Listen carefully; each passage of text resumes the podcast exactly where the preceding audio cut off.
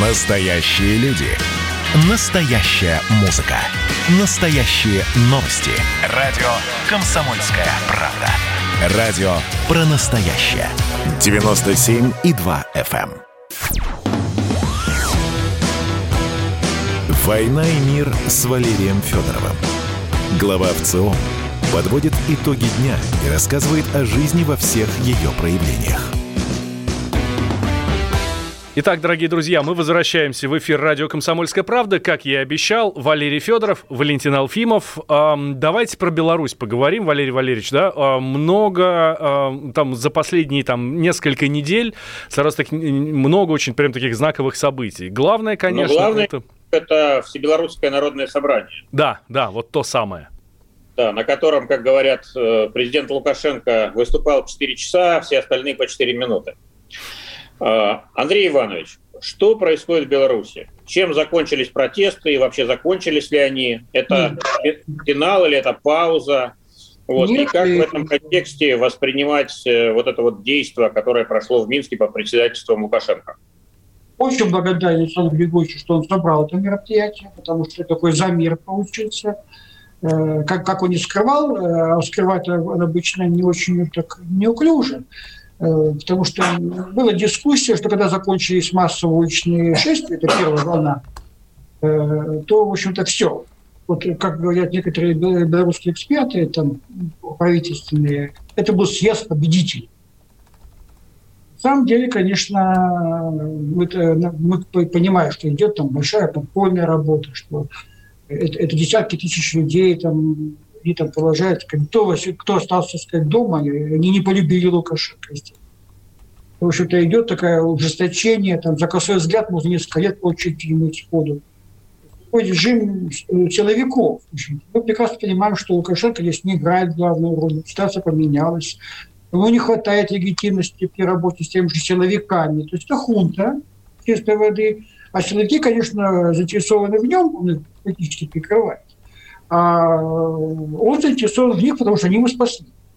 Вот, э, вот это проявление Всебелорусского народного собрания как раз свидетельствует того, что выборы, он проиграл. То есть, если он выиграл, выиграл бы выборы, ему не потребовалось собирать своих сторонников и, и объявлять это вот как вершина демократии. Так, в принципе, заявлено было. И в СМИ, что это вот настоящая реальная демократия.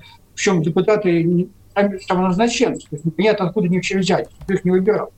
И как сказал Лукашенко, что за каждым стоит миллионы, он искал какую-то легитимность.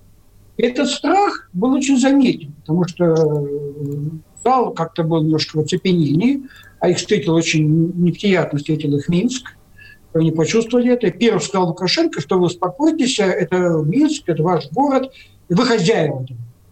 Потом постоянно напоминал об этом и постоянно требовал практически сфотографировать. Это все должны вот, вот, вот вы здесь.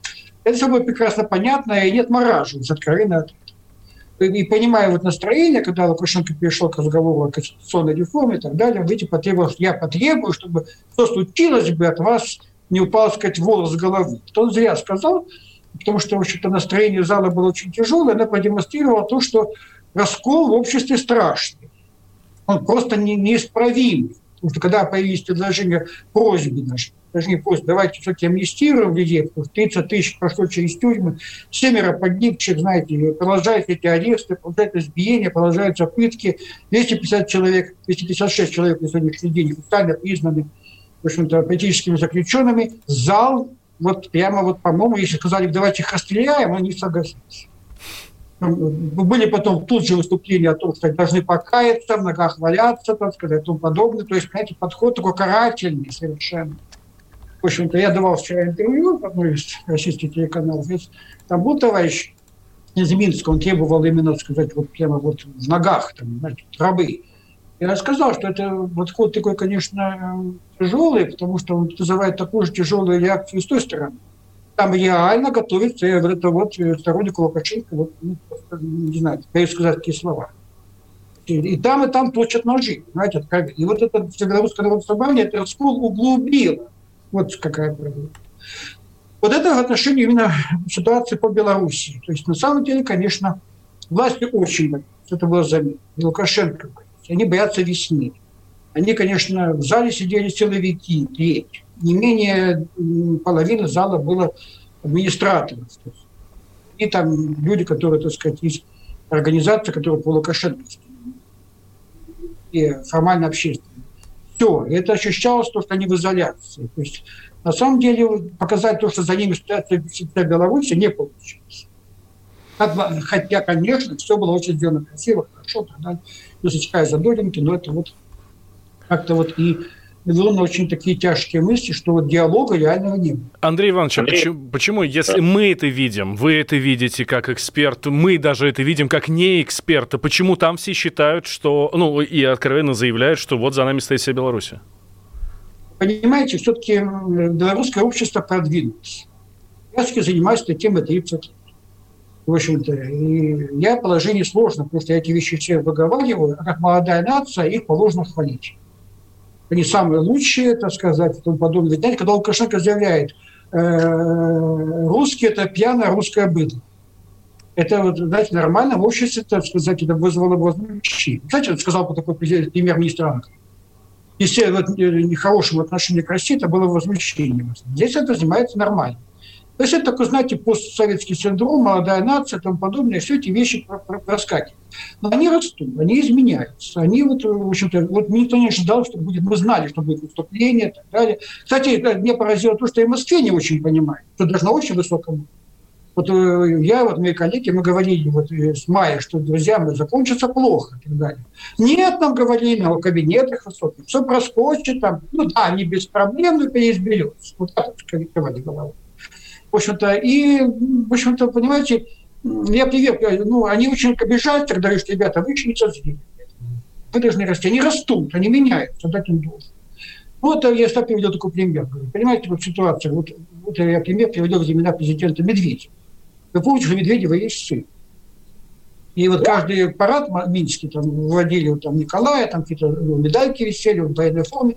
И обязательно надо было, чтобы прошли вот российские части, которые приезжают на парад. И обязательно отдали честь Коле. Отдали честь Коле. Считаю, что наша армия воюющая, то есть люди все прошли какие-то войны. Обязательно, вот как будущий президенту России и Беларуси. Он так и говорил. Вот его дать Коле. Я всегда говорю, будете представить, что вот парад проходит в Москве на Красной площади. Выходит президент Медведев, когда он был президентом. Его своего сына там типа в форме военной. И вот наша идет армия дает честь вот его сыну. Мне сами белорусы говорили, да что, два восстания будет. Так вот вы, вы, вы, вы понимаете, вы понимаете различия наших стран, наших народов. Вы понимаете, что мы вот русские были всегда титульной нацией. И для нас вопросы политики, вот кто сидит и кто руководит, они живые. А вот вы немножко распространенно воспринимаете. Андрей Иванович, вот вы говорите, что э, страх, э, так сказать, реял над этим всебелорусским да. народным собранием, упомянули весну. Э, а вообще есть чего бояться-то? Есть, конечно. Понимаете, во-первых, э, ничто не проходит бесследно, потому что первый этап, вот этот первое огромное массовое уличное выступление, провалили э, белорусская оппозиция. Она за 26 лет нахождения режима власти, она умудрилась проиграть все. Потому что проблема децентрализации ее, и вот у них нет единой цели. Они все эти годы метались против кого воевать? Против Лукашенко или против России? Ну, чаще всего выбирали воевать против России, потому что за это сейчас, за это сейчас Лукашенко и есть он говорит, так, видите, как у меня проблема? Вот по Западу позиция, дайте деньги. То есть такое, знаете, согласие такое. Деньги приходили, приходили что ресурсы. Ресурсы перерабатывались на Запад, Потом туда чуть подкармливали белорусскую оппозицию, нас что-то устраивало. Почему говорил, видите, у меня оппозиция западная, дайте, дайте ресурсы. И так по цепочке, и так 26 лет. Это такой насос такой, выкачивание России дешевых ресурсов. И всех это устраивал этот механизм. И вот пришло время, и я напоминаю, что белорусская оппозиция много чего говорила. Она говорила, что дайте нам 100 тысяч в центре Минска, и режима Лукашенко не будет. И что 300 тысяч? И что? Оказались сердечки этим силовикам. И, конечно, это вызвало гигантское разочарование эти флаги, которые сейчас там объявили флагами протеста, некоторые согласились, некоторые нет. Они их затыкивали буквально все выступления. И вот ситуация по общем, такая, что сейчас, конечно, большое разочарование и понимание того, что э, весеннее наступление, которое явно будет, белорусская позиция опять активно проваливает. Активно его проваливает, тогда и тому подобное. И более напоминаем, что эти все выступления не носят характер про Там никто не бегает там с этими флагами Евросоюза. Знаете почему? Потому что, во-первых, украинский фактор сыграл опыт, а во-вторых, белорусы хорошо знают. Они хорошо знают Европу. В общем-то, и там иллюзий нет. Ну и в России они тоже не хотят. Это масса. Она вот ищет какой-то вариант, что мы останемся независимой суверенной, но вроде Россия нам будет дальше помогать. То есть Россия вот для, для большей массы, это вот такой, знаете, страховка рядышком. Она ходит, руку протянуть, она поможет, выручит, но они вот э, суверенитет тогда и сохранят. Это такая, знаете, то есть немножко нет понимания, чем будет жить страна. До этого всегда нажилась огромная поддержка России. Напоминаю, на 1 января этого текущего года уже общая сумма дотаций, преференций, субсидий, которые получила Беларусь за последние 20 лет, составила лишь 137 миллиардов долларов. Можно жить. А, давайте сделаем сейчас небольшой перерыв, Валерий Валерьевич, да, а, Андрей Иванович. Буквально две минутки, сразу после мы вернемся, вернемся. Я напомню, что у нас в гостях Андрей Суздальцев, эксперт Высшей школы экономики. Говорим про Беларусь и про то, что там происходит. Давайте следующую часть начнем как раз а, с того, для чего Александр Григорьевич летит в Россию чтобы встретиться с Владимиром Путиным. О чем будут говорить? Кто-то говорит, что за деньгами, кто-то говорит, что ну, обсудить дальнейшую интеграцию. Никуда не переключайтесь, две минуты, и мы вернемся. А что самое вкусное, что самое любопытное, то, о чем, в общем-то, может, мало говорят? Сегодня у меня было видение. Господь разговаривал со мной. Все, праздники кончились, магия рассеялась. Кислое, ничего страшного. Вино из елок. С сахарком разбодяжим, и будет портвейн. Я наблюдаю и понимаю, к каким изменениям может привести расширение рамки. Предчувствие перемен. На радио «Комсомольская правда».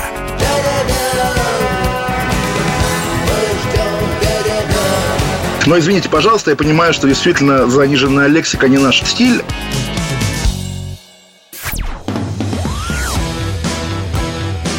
«Война и мир» с Валерием Федоровым.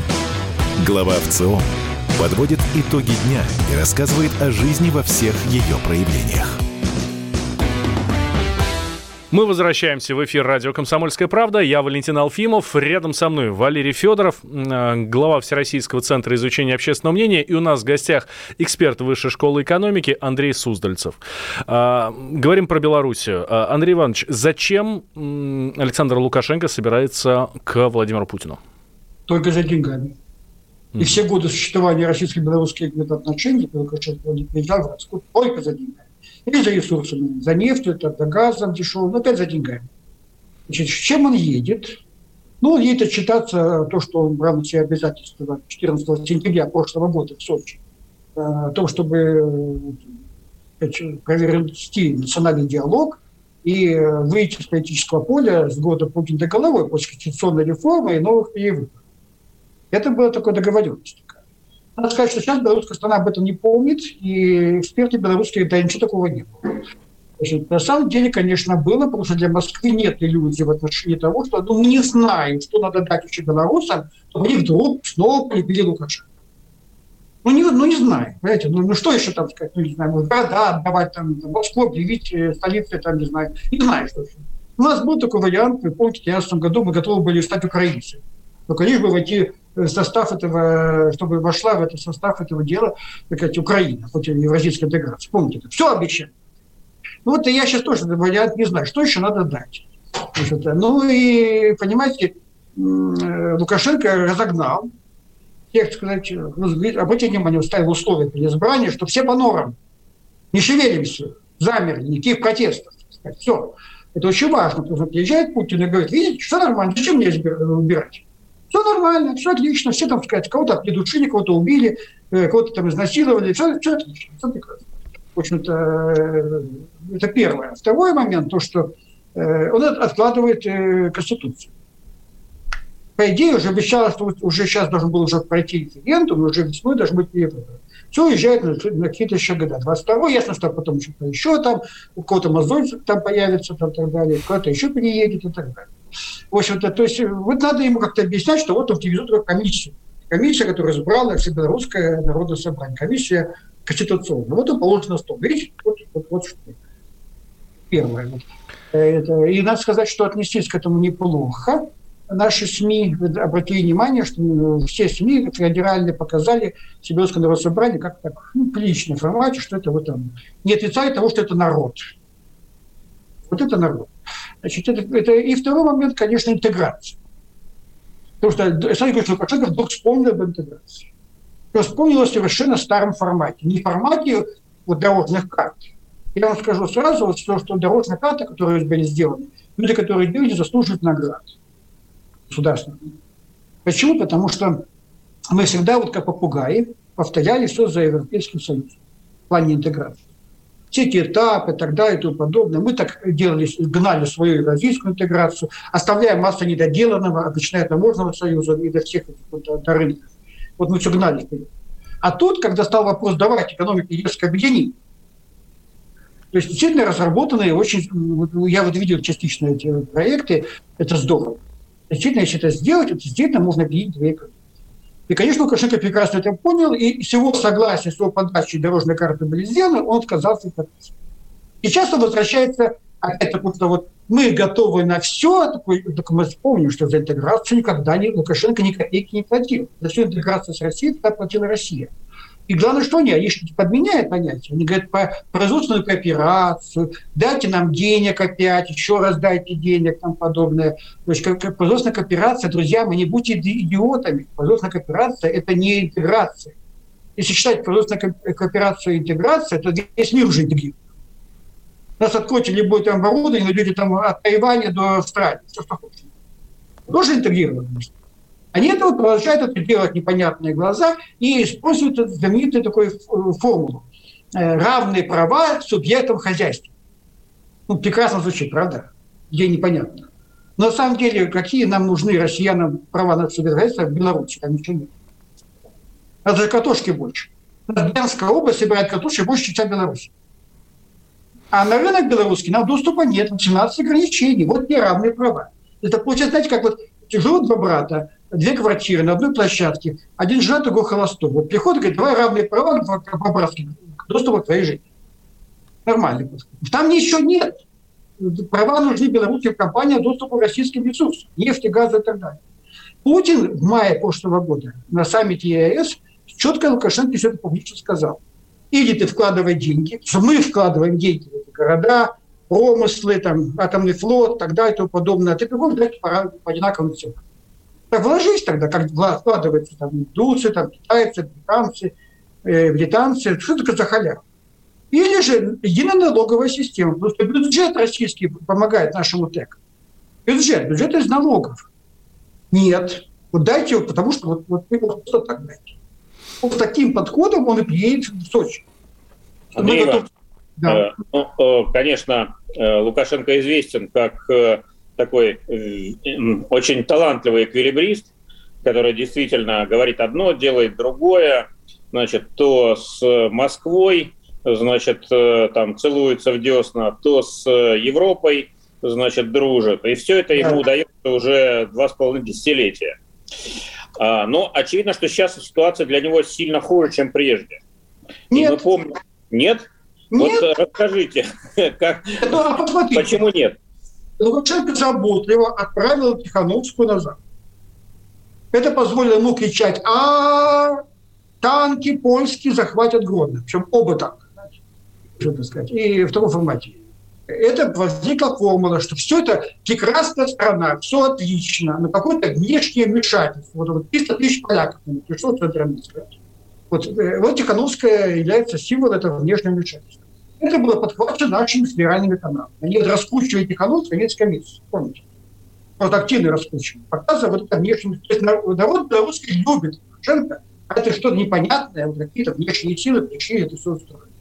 Это совершенно, конечно, странный подход. Мы прекрасно знаем, что там было протестное голосование, которое невозможно имитировать. Есть эти разговоры о том, сказать. И в этом формате мы видим реакцию Запада. Три, три пакета санкций декоративных, смешных. Ничего, на сути дела, не меняющих. Как вот правильно мне говорят товарищи из Варшавы, товарищи, говорят, Андрей, пойми маленькую вещь. Пока Лукашенко сидит в Минске, не будет ни союзного государства, Не будет ни российско-белорусской интеграции. Не будет той самой знаменитой российской базы ВКС, которая была направлена вот именно на эти базы ПРО, которые строятся в Польше. Быстро, мгновенная реакция. Россия будет оплеванная постоянно. Там, люди без это, э, русские без знака качества, там, варвары, там, не имеющие мозгов и денег. Президент Волвова, Володя там, и так далее. То есть они это все прекрасно видят, это публикуют и с этому радуются. Значит, то есть Лукашенко, в понимании Запада, оружие против нас, которое мы сами оплачиваем четверть века. Вот в чем дело. Поэтому поверьте мне, что для Запада он выгоден, безумно выгоден. Он дискредитирует нас, Россию. Все эти вещи, там убийства, там разгон демонстрации, там пули, там так далее, все это вешается на Россию. Это вот во всем виновата Россия. Там лагеря, который был вот э, в августе, эти, вот все, все это виновата Россия. Поэтому Западу Лукашенко безумно нужен, тем более мы сами его за него платим. Как интересно и как удобно. И здесь нужен, и здесь нужен. Да, да это чисто откровенно лимитрофная политика. А что мы делали с Украиной? То же самое. Вот это в чем и опасность лимитрофов, это мародеры геополитических битв, это балансирование между Востоком и Западом. Их очень тяжело с этой грядки выйти, поверьте. Вот, вот мы провели какую-то вот, вот, вот так на Лукашенко. Что вы, суверенитет, так далее, как посмели, Новый Крым, тому подобное, санкции. Мы слово против сказать Лукашенко не можем. Нам сразу санкции. В общем-то, вот какая штука. И мы это сами себе создали. Сейчас очень сложно все в это делать, понимаете? Вот э, проблема. Андрей Иванович, что делать России? Да, если России можно коротко у нас... России надо наконец-то заняться собой. Угу. Понимаете, потому что я почему-то думаю, что полтора миллиарда долларов, которые дали уже Лукашенко после этих, когда он взял 32 наших гражданина и собирался их демонстративно отправить на Украину, где там, конечно, просто там называется. Он тут же получил полтора миллиарда долларов. Самая лучшая работа на свете. Он обманул нас полностью с выборами, там, так далее, конституционной реформы. Он сейчас едет э, в Сочи, будет требовать 3,5 миллиарда. Ребята, я хочу быть такой. А, да, я тоже, кстати, очень люблю вот этот сериал «Отношения России и Белоруссии». Он, он мне кажется, больше, чем «Санта-Барбара» уже, да, которая сколько-то там тысяч Это смешно, серий. понимаете? Что надо еще какую гадость сделать России, чтобы получить снова много денег? Что еще можно гадость сделать России? Это просто, что... Это было бы смешно, когда бы не было так грустно. Да. Ну, да. к сожалению, это так. Но я вам скажу, это не шутка, потому что я не просто сказал, что 37 миллиардов долларов не все вложили в эту страну. Правда, как-то она идет очень довольно бедно. Ну и 18 резиденций Лукашенко, авиапарк, который больше президента, чем США, собственный ГАЕМ, значит, ну как-то так, знаете, все, все, все нормально. У него все хорошо. Женя удалось. Да, понимаете, вот я думаю, вот какие деньги вы вложили, вырвали своей страны. Ну, естественно, мы очень богаты У нас все шикарно. У нас последние бомжи живут этих, э, на Канарских островах. У нас все хватает. Нам не жалко, что называется, еще. Ну, понимаете, 137 миллиардов и получили народное восстание. Вот такие вот мы щедрые. Спасибо большое, Андрей Иванович. Эм, Андрей Суздальцев эм, был э, у нас в гостях, эксперт Высшей школы экономики. Мы с Валерием Валерьевичем вернемся к вам, дорогие друзья, буквально после новостей. Поговорим про свежий опрос в ЦИОМа. Никуда не переключайтесь.